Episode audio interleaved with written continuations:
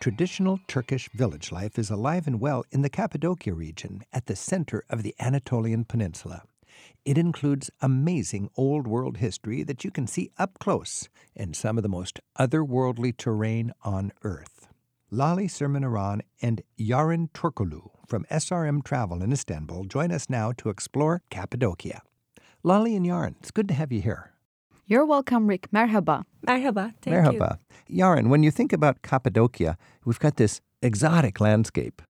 What is special about Cappadocia compared to other places in I think the landscape of Cappadocia is like out of this planet. When you go there, you feel that you are no longer on this planet, but you are somewhere else in the universe. That's really amazing. The landscape is beautiful and it's unique. And it's the result of a very intense volcanic activity. So, Lali, what is that origin? Because when Yarın says it's like out of this world, a lot of times people say that and it's hyperbole, but Cappadocia of any place really is an out of this world landscape. What's the geological reason for that? Approximately 60 million years ago, the volcanoes of the area were formed and they erupted continuously. And through these eruptions, volcanic ash covered the soil in Cappadocia, which was then absorbed by the local soil that had been on the ground in a new composition formed that we call tufa, tuff, that you are familiar with it in America. And this is a substance, a soil that can be eroded very easily. The elements, the wind, water, eroded it and carried away to a greater geography, and an undescribable land formed as a result. They're like pinnacles. Fairy chimneys is the nickname. And on top of many of the fairy chimneys, we have a, a big stone, a giant boulder. Like a mushroom. And what complements this dramatic landscape is the fact that people have lived there for centuries and centuries, and we have troglodyte communities. Lolly, explain the, how the history weaves itself in with these subterranean communities, dug deep into the walls. The volcanic soil has an interesting feature it preserves the heat. So, settlers of Cappadocia did not need themselves to build things out of stone or out of other materials. They could just carve a cave into the soft substance and live in it, and they could expect the temperature to be constant through the year, which made life a little easier in a geography where life was already very difficult. It looks fantastic to us today. It's an interesting area and the history is very appealing. But imagine yourself living in these caves in this rocky soil hundreds of years ago. It's not easy to cultivate on it. So they- so at least living in a place where you would expect temperature would be constant, sort of making life easier than it is.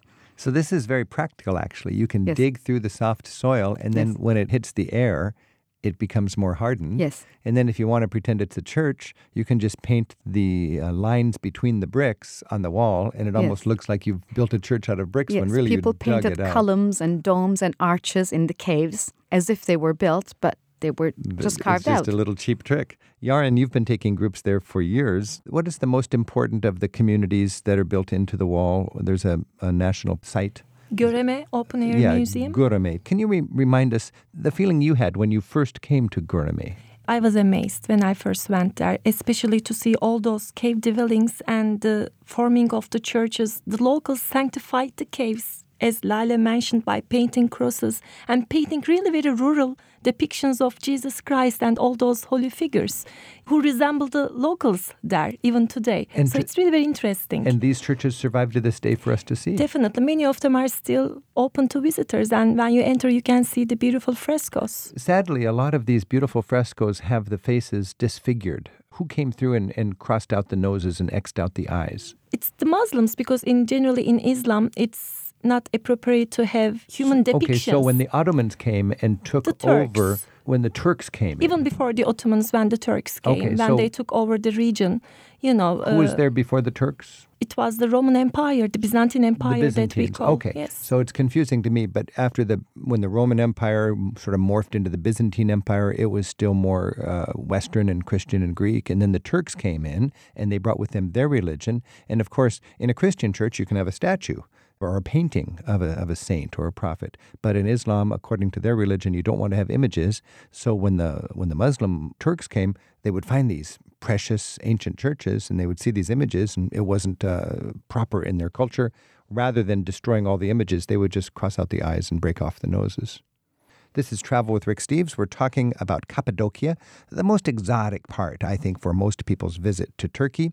Lolly, can you talk a little bit more about the art you would find in a place like Göreme and you look at these rock churches and also the, the, the layers of civilization that that terrain has experienced? Göreme Open Air Museum is a national park which is the home to most of the better preserved churches of the area. Cappadocia is historically is very important in means of early Christianity. I want to refer to the early church fathers that lived in Cappadocia area, Saint Basil of Caesarea, and Saint Gregory of Nazianz.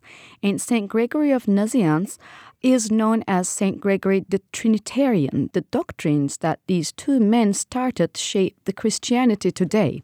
For this reason, the heritage there is amazingly important and interesting to know about. The art came to Cappadocia from Constantinople. It was the capital city.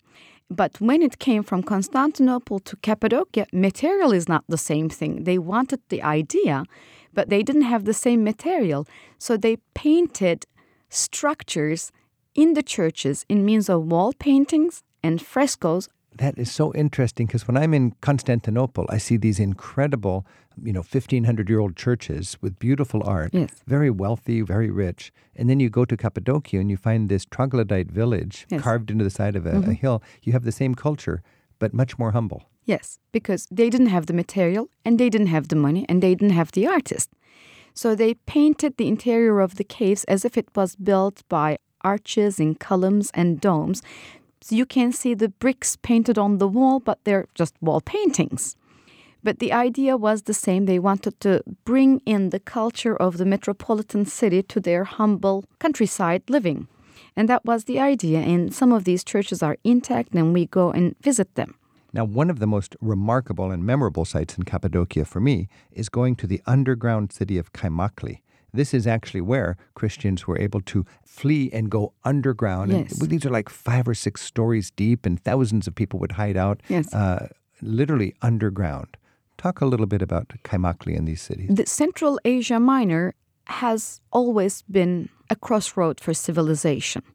Previous to the Christian living in Cappadocia, there had been Phrygians, there had been Hittites, and there were wars the whole time.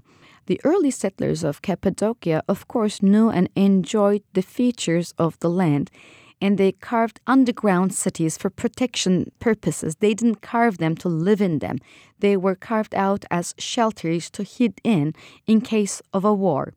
The new coming settlers of Cappadocia, instead of building new ones, just kept enlarging the old ones, which Hittites got started. Oh, so this could go back to Hittite times, a thousand years before Christ, and then 2000. 2000. So there, yes, most of them were started approximately 4,000 wow. years ago, and they were ever enlarged as necessity for so, a greater space.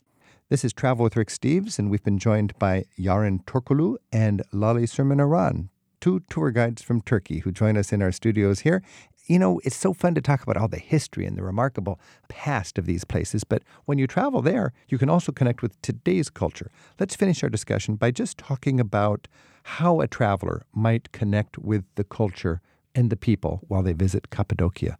Yaren, what would you recommend or the where best, would you take your visitors? The best way for a traveler to connect to the local culture today is to visit a village tea house or a town tea house. You can just enter, you will be welcomed, and you will see locals, men, uh, especially playing backgammon, sipping their teas. Some of them are retired men, older men. You will also see younger unemployed ones actually. For the retired ones, probably their wives don't want them in the house all day. So it's a kind of a club for them. It's and inexpensive. It's a men's club. It's an inexpensive club. You can go there, maybe just drink two cups of tea, but you can spend your whole day. You can catch up with the latest news. Now, you are a, a young Turkish woman. Uh, are you, would you be comfortable going into one of these tea houses that are mostly uh, filled with men? Actually, they welcome women. They don't welcome the local women, but they do welcome tourist women. tourist women or you know women from other cities and you can easily start a conversation with them. And learn to play backgammon before you go and drink some tea and Definitely. put lots of sugar in it. Lolly how would you as a tour guide introduce uh, some of the more uh, intimate dimensions of the culture in cappadocia? As the cliche i must say that first people need to get out of the tourist zone. That's the first thing In Cappadocia, there are some areas which are very well known, but they are so touristy. And in some of them, there are no local life remaining anymore. Every single corner is either a pension, B&B, or restaurant, this and that. You have to get out of that area. And getting out of that area is not a very big deal. You just drive five minutes more. That's it. That's what I recommend people to do. And many people look for evening entertainment. They enjoy sightseeing the whole day, they enjoy a good dinner, and then they say, What's next? Of course, in such a touristy area in Cappadocia, there are folk shows that are geared for travelers, tourists. They're fun, but like Americans don't go square dancing every night after dinner, we don't go folk dancing in Turkey as well. So you shouldn't expect these to provide you a local entertainment. They give you a glimpse of the culture, but that's not what we do. What we do, we go to a türkü bar.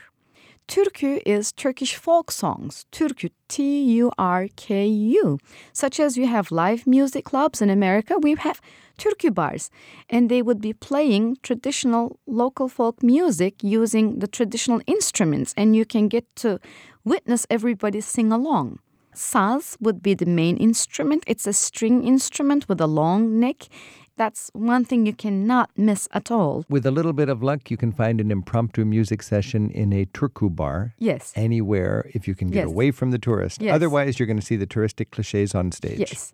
Lali Sirmanaran and Yarın Turkolu, thank you so much for giving us a better understanding of Cappadocia, one of the most fascinating corners of Turkey.